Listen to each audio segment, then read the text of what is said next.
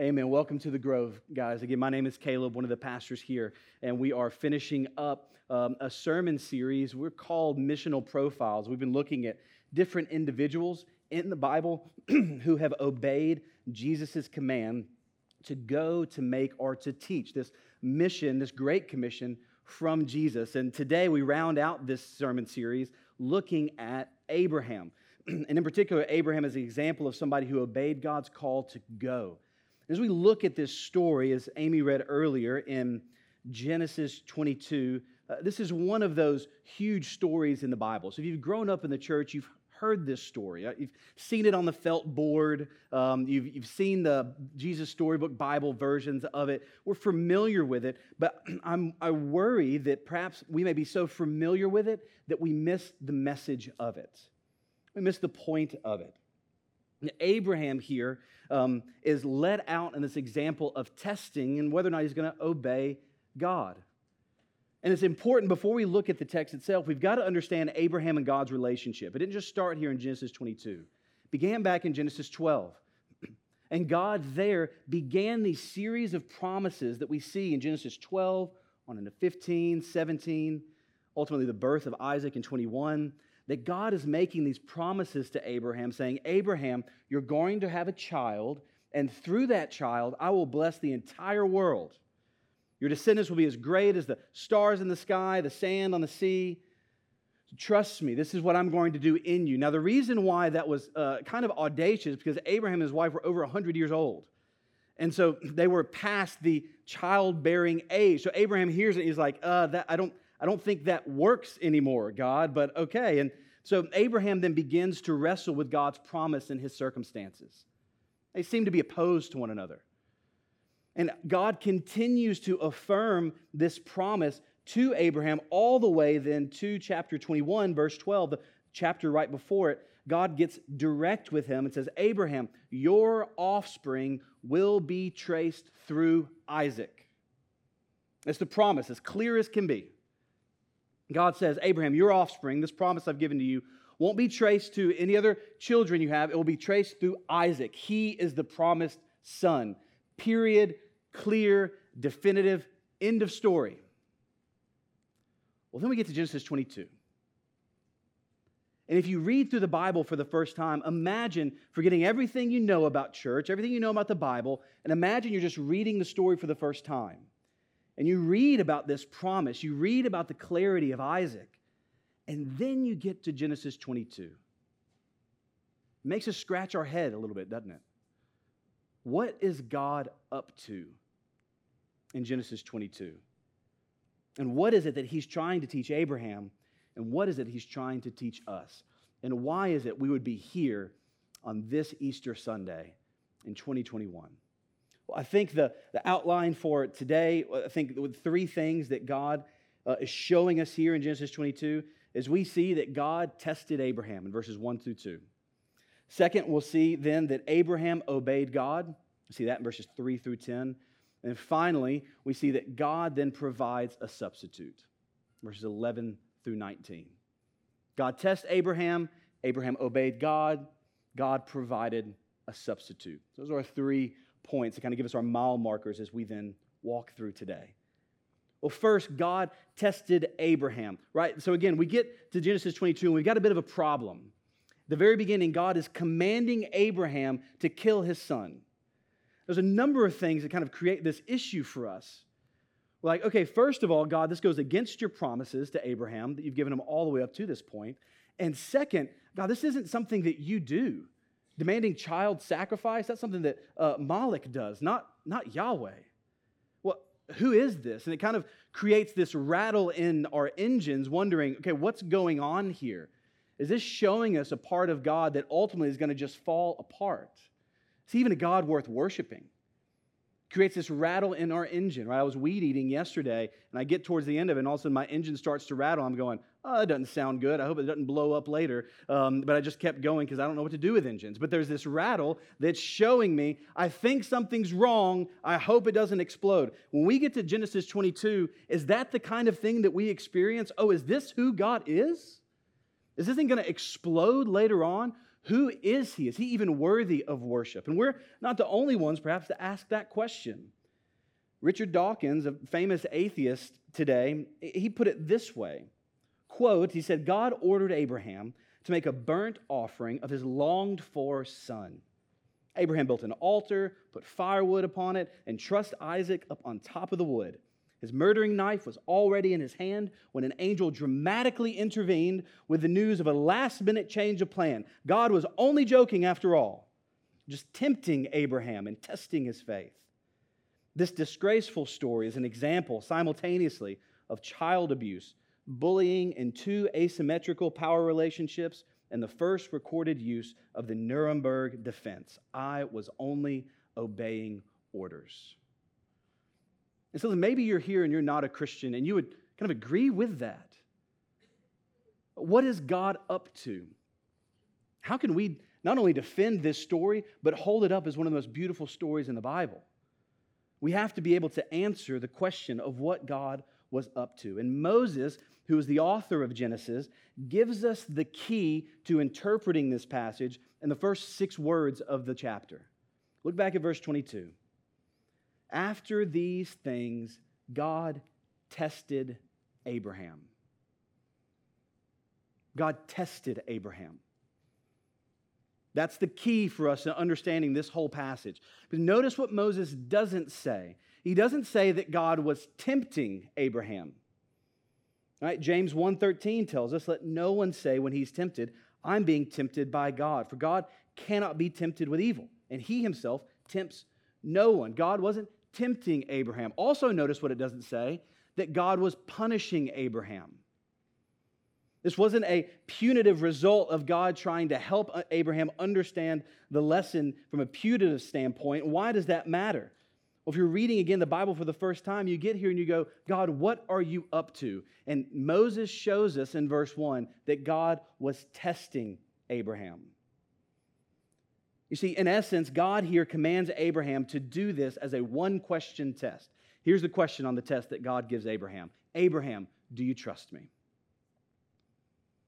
This was the question that God posed to Abraham Do you trust me? And he asked him this question in particular because Abraham has already spectacularly failed that test three times up to this point in Genesis. He'd not trusted God and tried to take matters into his own hands. Twice in Genesis 12 and Genesis 20, he was worried that when he went to a foreign country, that his wife, who was beautiful, would be taken by the people and then he would be killed. So he went, Okay, listen, here's our plan. Wife, Sarah, tell them that I'm your brother, that you're my sister. That way they won't kill me. And he walks through, he doesn't learn the lesson in Genesis 12, because he does it again in Genesis 20. He doesn't trust that God's going to protect him and make good on his promise to bring about great descendants. He says, I've got to take matters into my own hands.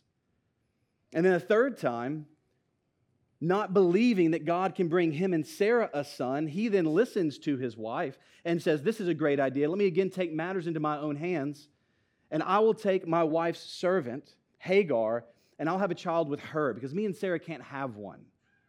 And he yet again doesn't trust God to do what he said he would do. He takes matters into his own hands. Abraham had a huge issue with trusting God. He didn't think that God could follow through on his promise. So here in 22, God tests Abraham and again asks this question Do you trust me? Listen, God knows what's going to happen in Genesis 22. He's not sitting there with a bowl of popcorn, like, okay, what are you going to do, Abraham? Let's see. We're throwing this test out. How are you going to respond? He's not twiddling his thumbs, wondering, okay, let's see what will happen. God didn't need to discover Abraham's faith, he wanted to deepen his faith. He didn't need, he didn't need it to be revealed, he wanted it to be refined. He wanted Abraham to see the faith that he had within him. Again, James 1, verses 2 through 4 puts it this way Count it all joy, my brothers, when you meet trials of various kinds. For you know that the testing of your faith produces steadfastness. And let steadfastness have its full effect, that you may be perfect and complete, lacking in nothing. God tested Abraham here in Genesis 22 to produce a steadfast faith within him, for him to see it within himself. God was standing in front of Abraham, holding out his hand and asking the question Do you trust me? in the midst of an impossible circumstance, Abraham, do you think that I can do what I promised to do? And friends, maybe you feel a little bit like Abraham today. In the middle of circumstances around you where you read about who God is and what He's promised, and you look at your life and you just go, these two things don't match up. But today, I hope you see God asking you the same question He did to Abraham Do you trust Him? Do you think that He can do what He has promised to do? Will your circumstances and God's promises see, seem at odds with one another? And as He asks you that question, how will you respond? Well, how did Abraham respond? Had he learned anything? Had he changed? Or was he still the same Abraham of Genesis 12, 16, and 20? Well, what we see next is that Abraham then obeyed God. God tested Abraham, but then Abraham obeyed God in verses 3 through 10. We see then Abraham's response. God tells him this command in verse 2 Take your son, your only son, whom you love. You hear it, he kind of ratchets it up every time, pushing the dagger in a little bit further, helping Abraham see what it is he's asking him to go and do to take his son, his only son, the son whom he loves, to go and sacrifice him as a burnt offering to the land of Moriah on a mountain in Moriah. So, what's Abraham's response in verse 3? Abraham got up early in the morning. Abraham was prompt. He listened, he obeyed God all the way and right away. He got up early in the morning. He then saddled his donkey, took with him two of his young men and his son Isaac. He split wood for a burnt offering. He set out to go then to the place that God had told him about. Abraham is detailed. You think about it. In some sense, Abraham's standing there and looks at his son and asks the question, How much wood will it take to offer him as a sacrifice? And then he goes and he cuts that wood. Abraham responds and he obeys. He continues, though, and the narrator here is building the tension masterfully in these verses. As then on the third day, Abraham looked up and saw the place in the distance. Three days then, Abraham knows what he is headed towards. And also remember how old Abraham is. Over 100 years old, making a three day journey. He didn't catch an Uber to get there. This is a hard, difficult journey to get there. And Abraham perseveres through it all, knowing what it is that he's walking to. Then Abraham said to his young men, Stay here with the donkey, the boy and I. You can, you can hear. Abraham doesn't even say Isaac, doesn't even say my son. You almost feel him trying to emotionally distance himself. He says, The boy and I, the lad and I, will go over there to do what? To worship. And then we will come back to you. And it's there you hear the very first hint of Abraham's faith. He says, We will come back. How confident he was, we don't know, but there was a sense here in which Abraham knew we will both go up I will have to kill my son, but I know that we will both come back. Continues on, Abraham then takes the wood and he laid the wood on his son Isaac. And as his hand, he took the fire and the knife, and the two of them walked on together. Again, Abraham took the wood that he had split and placed it on Isaac's back, knowing that he needed help to get everything up the mountain. And the two of them then walked up together. Then we get now to dialogue, and the dialogue is heart wrenching as you think about this scene.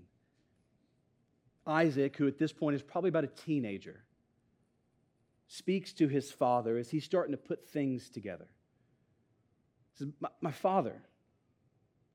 Abraham replies, Here am I, my son. Isaac says, Okay, here's the fire and the wood, but where's the lamb for the burnt offering? Isaac's beginning to put the pieces together that not everything is here. There's still something that's missing. You put yourself in Abraham's shoes and how you respond to a question like that. As a parent, whenever your child asks you a question that you know, to be completely honest, will bring difficulty or pain, and so, as a parent, you try maybe not to tell the whole truth. You don't want to lie. So you try to get somewhere in the middle as your children get masterful at asking questions that are impossible to answer, especially at around four years old, it seems like. Millie, my four year old daughter, is asking questions now that I'm like, well, I, professors in seminary, uh, their questions paled in comparison to the questions that you're asking me now. I don't know how to respond to these kind of questions. And as a parent, you try not to get into the whole brokenness of this world and answering the questions that are there. But again, you don't want to lie. And so Abraham here is faced with an impossible question Dad, where's the lamb? Who's about to die? And what's Abraham's response? Isaac, God Himself will provide the lamb for the burnt offering, my son.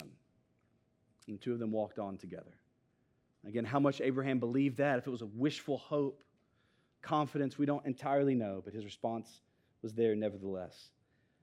We then get to the end of this part of the narrative, and it now shifts to just quick bursts of facts, one after the other they arrived at the place that God told them about. Abraham built the altar there. Abraham arranged the wood. Abraham bound his son Isaac and placed him on the altar on top of the wood. Then Abraham reached out and took his knife to slaughter his son. It's just one thing after the other. And for me, as I read it, I want to know not as much what is said, but what is unsaid here. What was this scene like?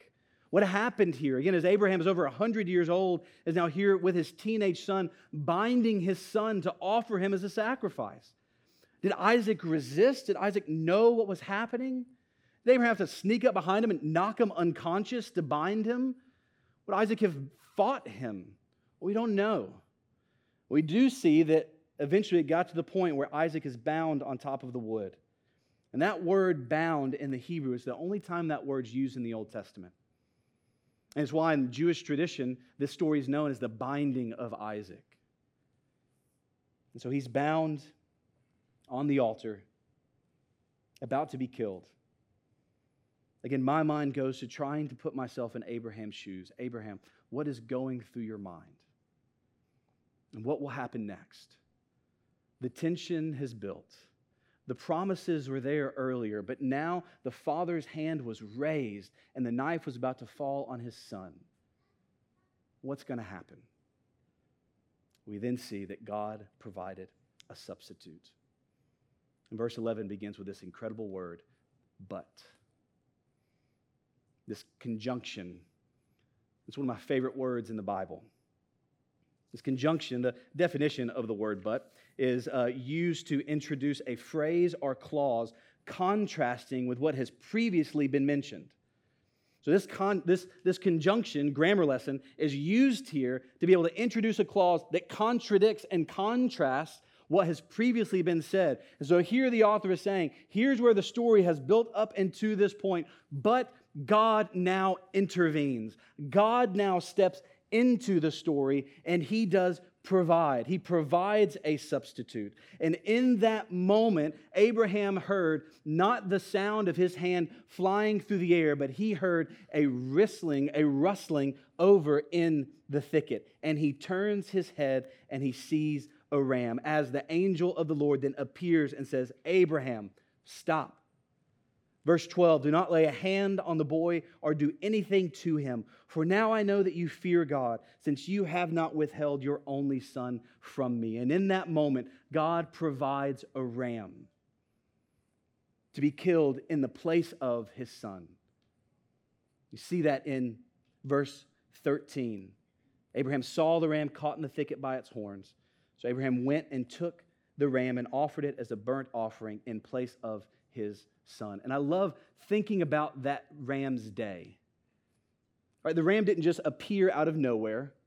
The ram had an entire day. Woke up, maybe it was around Moriah, woke up when I'm, I'm hungry today. Let me go to my favorite little area here in Moriah and get some berries. He gets there, there's no berries.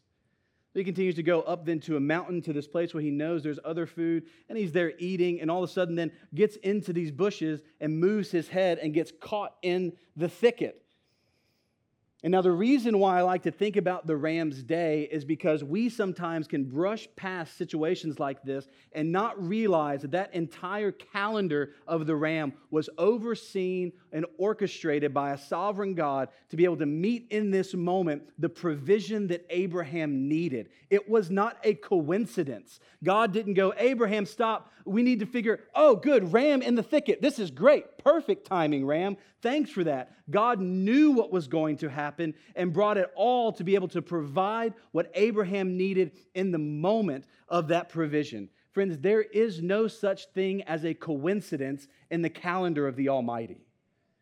God knew what was happening and he was over it all. In every small detail, he's sovereign over every millisecond of history and every square inch of his creation, and he is orchestrating it all for the good of his people and the glory of his name.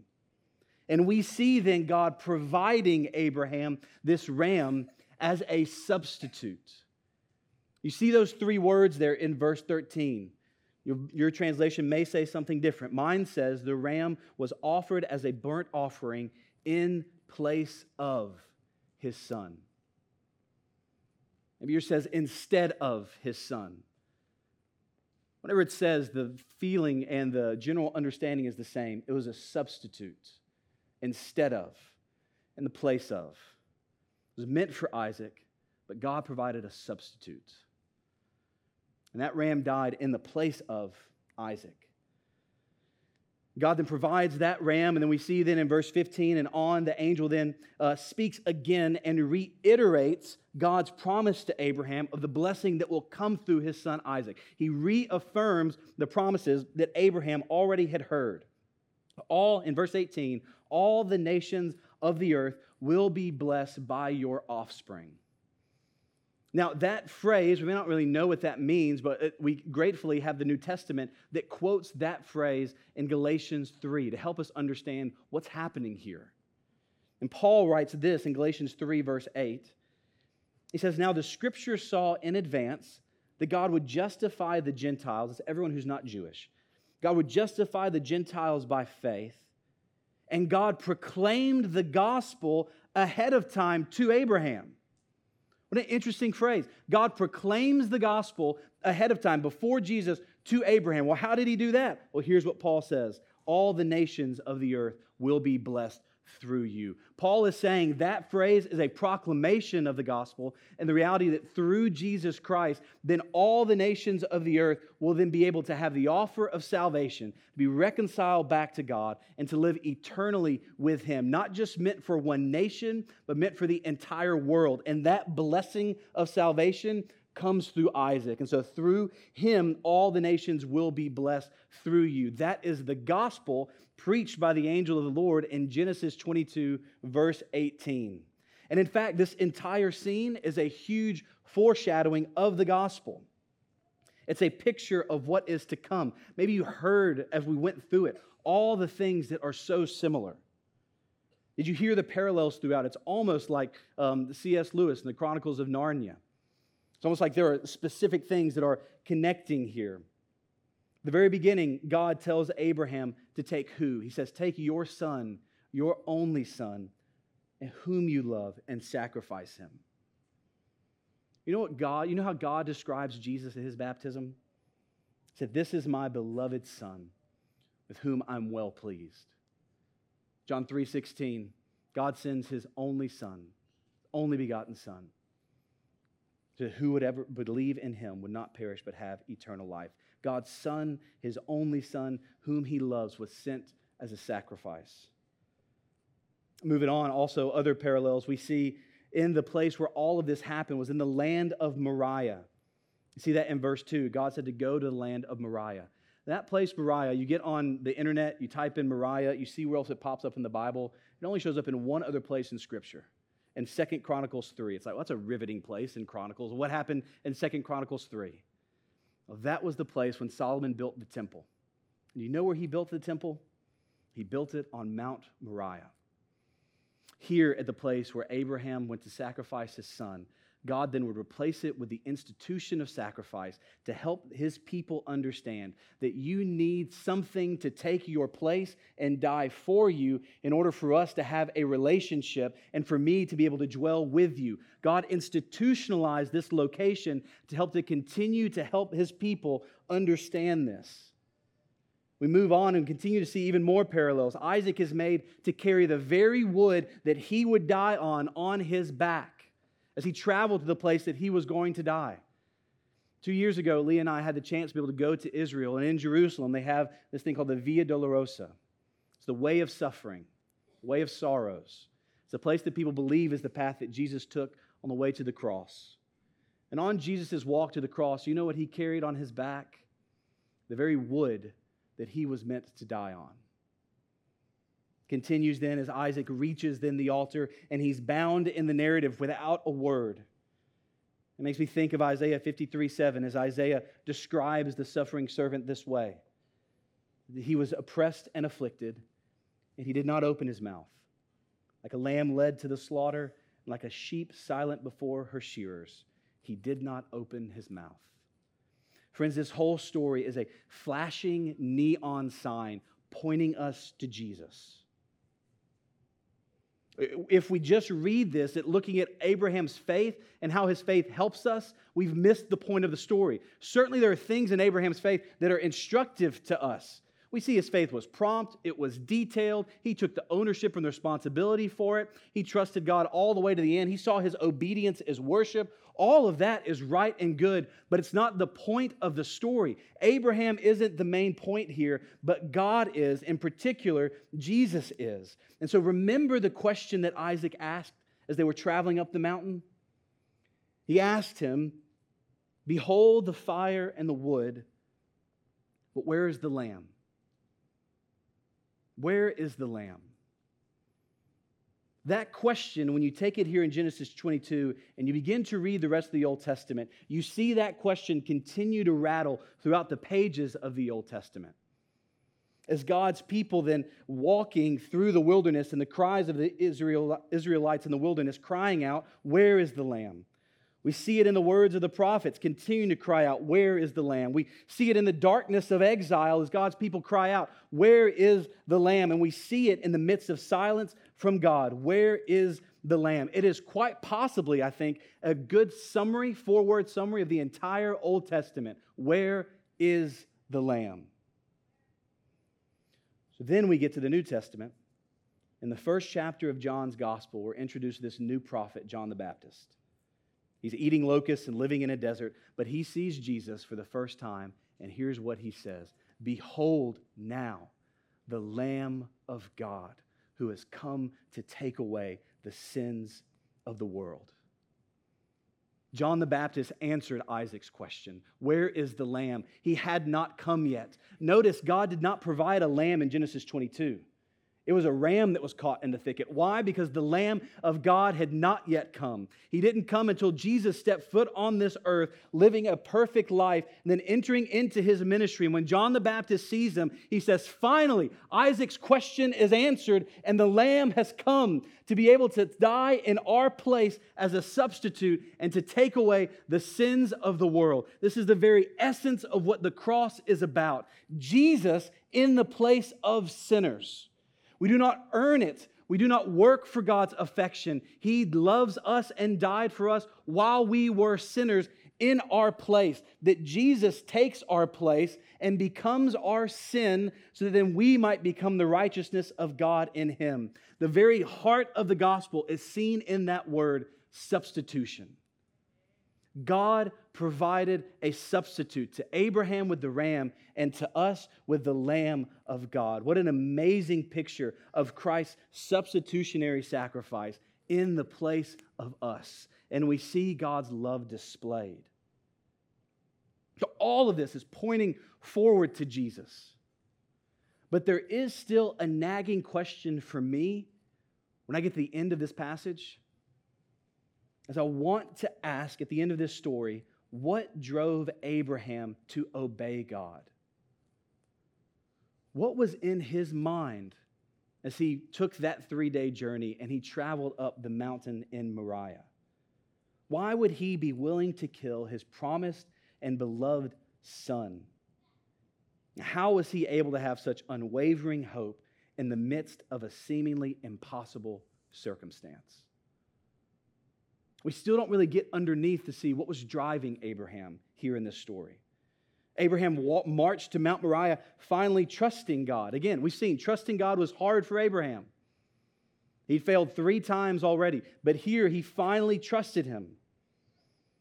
And we see in earlier in Abraham's life, in all those situations about lying about his wife two times, and then not being able to have a son with Sarah, and instead uh, having a child with Hagar, a child named Ishmael, that in every one of those situations, Abraham was given the choice to either trust God or to try to control the situation himself. In all three of those situations, he decided to control and manage the situation himself, saying that his wife was his sister and then sleeping with his wife's servant. But finally, here he trusted. What drove that trust? And I find it interesting here in Genesis 22 and in the story of Abraham that the opposite of trusting God is not distrust in God, but it's trying to control your life. Abraham probably wouldn't have said, Oh, I don't trust God. He probably wouldn't have vocalized that. He may not have even been aware of it. But what made evidence in his life that he didn't trust God is he was trying to control and manage it himself. Lying, covering up, and taking it into his own hands. The opposite of trust is control. And if we're so busy trying to control our own lives and manage our own lives, we may miss the ram that God has provided in the thicket. We may not be able to hear the rustle of the horns caught in the bushes. We may not be able to see God's provision in our lives. So we come back to the question we asked at the beginning Friends, do you trust God? Or are you trying to control your life? What drove Abraham to trust?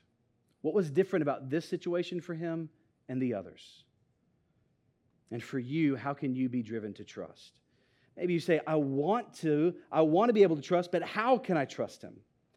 I don't know if things will turn out like I want them to. I don't know how my situation can change. It feels hopeless. How can I trust God, right? You, you worry and you're asking the question, how can I trust someone? What needs to be in place to build trust? When I think about my relationship with my children, when I tell them something, what makes them trust me? There's probably a lot of things in play, but two of the most important that have to be there is they have to believe that I can do what I tell them I'm going to do. And they have to believe that what I'm saying is what's best for them. That I have the power to do what I'm saying I'm going to do, and that I have uh, good intentions and love meant for them and that power and that goodness then comes together to be able to say, okay, I'll trust you. If they doubt I can do what I say I'm going to do, they're not going to trust me. If they doubt my love for them, they're not going to trust me. And so, for us in our relationship with God, what is needed there to build trust? We see uh, questioning his power and questioning his goodness need to be in place for us to be able to trust him. Abraham had both of these things as well because we're able to see kind of into his mind later in the New Testament. As the author of Hebrews in Hebrews 11 gives us a glimpse into Abraham's heart. In Hebrews 11, verse 17, the author writes this that by faith, Abraham, when he was tested, offered up Isaac. He received the promises, and yet he was offering his one and only son, the one to whom it had been said, Your offspring will be traced through Isaac. So the author in Hebrews is saying Abraham received the promises, and yet he still offered up his son as a sacrifice. How did he trust God in that moment? And here's what we see in Hebrews 11 And Abraham considered God to be able even to raise someone from the dead. Therefore, he received Isaac back from the dead, figuratively speaking. And here we get the glimpse into what was happening in Abraham's mind. As he's walking to Mount Moriah, he's going, I can't reconcile the promise that God has given me and the command that he's now given me. But what I know is that what will triumph is not the circumstances in my life, but the goodness and the promise of God. And so I will hold on to it to somehow try to rationalize and consider that even if I go forward and I have to kill my son, I know that God will do what he promised to do. So he, will, he must be raising him from the dead because I know what he promised me. And Abraham walked forward with that kind of confidence in the resurrection power of God to say that even in the midst of a seemingly impossible circumstance, I can walk forward in obedience because I know the resurrection power of my God in my life. That's what fueled Abraham's faith. Abraham walked through 22, Genesis 22 with that logic. He said, I know that God promised me this son. So even if he dies, even if I have to kill him, I know that God will raise him back from the dead because God will do what he promised to do through a sort of resurrection power. Abraham believed that because he's seen glimpses of it already in his life. Early in Hebrews 11, verse 12, the author writes this that from one man, Abraham, in fact, from one who was as good as dead because of how old he was, came offspring as numerous as the stars of the sky and as innumerable as the grains of sand along the seashore. Abraham experienced this kind of resurrection power already in his life. That when he was already as good as dead, God still brought life through him. And Abraham saw this glimpse of resurrection in his life and went, okay, I've seen it in God's uh, past and in his work in my life before. I will believe that he can then do it again. And the fuel for his faith was found in faint glimpses of the resurrection power of God. Abraham saw it faintly and believed that God would raise his son from the dead. Friends, Abraham had a glimpse of this kind of faith but we can see it clearly. We do not have to cross our fingers wondering if God can raise the dead because we have a living hope that's seen in an empty tomb. And we know that God has done it once. We've seen the power that raised him from the dead, and we've seen that that power now lives in us to be able to bring us to life. And so God is still in the business of raising things that seem to be dead back to life. And there is no situation that is beyond his power or his ability. That we see Jesus on that day, on that first Easter, walking out of his grave, walking out of a borrowed tomb. I love that phrase that's used to describe that tomb, a borrowed tomb, right? You have any friends that when you give them something to borrow it, they just never give it back? They're terrible at borrowing things. I'm kind of that guy. I get Brandon, if you're watching this, I borrowed your ladder a week ago and I promise I'm going to give it back to you. Just sitting there, though. You have those friends. You give them something and it seems they borrow it, they never give it back. But, friends, Jesus, when he borrows something, he gives it back. And when he got that grave, it was a borrowed grave because he didn't need it forever. He needed it for three days, and then he gave it back and he walked out. And that power now, we see that we have a living Savior that's shown us that there is no circumstance, there is no grave, there is no institution of human hands or authority that can contain the glory and the power of Jesus Christ. And that resurrection power now lives in every single person that follows him. That's the reality we have of this Easter. And so when we come and we ask, how then can I trust you, God, to go forward in a life that feels unknown? And we wrestle with the question of God's goodness or his power. And we wonder, God, are you truly good? Do you want the best for me? Because sometimes we look and we go, God, what you're giving me, I would choose something else. And we doubt his goodness. And you may say, well, what if there was something else that I would have rather God given me? Friends, there will be a day when we see that what he gave us is the best. We don't understand it now, but one day we will. And we trust then in God's goodness. And we see his love and his goodness for us displayed on the cross. That his love is shown and demonstrated for us how? That while we were still sinners, Christ died for us. You doubt God's goodness? Friends, look to the cross and see God's love for you as He Himself stepped into the story and died in your place. Look at the lengths that God has gone to to save you, to offer you life and joy and peace, to die in your place if you would turn and trust and follow Him. If you doubt His goodness, look to the cross. It'll help us in trusting Him.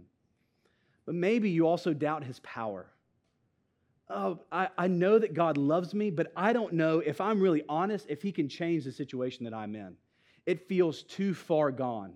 It feels like the door is slammed. It feels like there's no way that this can be redeemed. And friends, we look to the cross to see the goodness of God, but to see his power displayed, we then look to the empty tomb to see that the greatest enemy that we've ever faced was trampled on on that day. And God, then, in that power and in that victory, we see that there is nothing that can hold him back or that can contain him. And so, God is good and God is powerful. And he's inviting us this morning, holding out his hand like he did to Abraham, and asking us the question Do you trust me?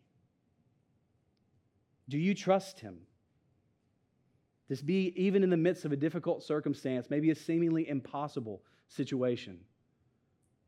and it feels like it's too far gone, to know that that resurrection power speaks hope into every moment of our lives and injects trust into our unbelieving hearts. That even in, especially in, impossible circumstances where we've experienced death. There's a million ways we experience death in this world. Maybe you've experienced the death of a relationship that's come to an end and it feels like it can't be redeemed or reconciled. Maybe you've experienced the death of, of faith of someone that you love, a family member, a friend, a neighbor who's turned their back on Jesus. And again, feels like there's just no way that that situation can be redeemed. Maybe it's the death of dreams that you've had for your future. Dreams of what you'd hope your future would look like just seem to be dashed, and it's very different from what you had imagined. Maybe it's the actual death of someone that you love, a family member, a father, a child, a friend, someone that you love deeply. How do we face these deaths in our life? Well, friends, the story of Genesis 22 and the story of Easter interject and speak to us in those moments. Because in those moments, if we're not careful, we may think, God, you have no power over these situations. They're just too far gone. It can't be changed, it can't be redeemed. But, friends, take note of Abraham and consider the resurrection power of God. To know that the grave did not have the final word in Jesus' life, death was unable to hold him. And because of that empty grave, we can now stand in front of broken relationships, shattered dreams, and even death itself and trust all of our unknown circumstances in this world to a risen Savior and to a known God. If He brought life from His death, then I trust that He can do the same for me. So, how do we trust Him? How can our trust grow? Friends, look to Jesus. 2 Corinthians 4, Paul puts it this way Behold him. I love that word, behold. It's not just a glance, it's not just a quick look, and maybe even a second look, but it's a lingering. Behold Jesus. Look at him until you see it.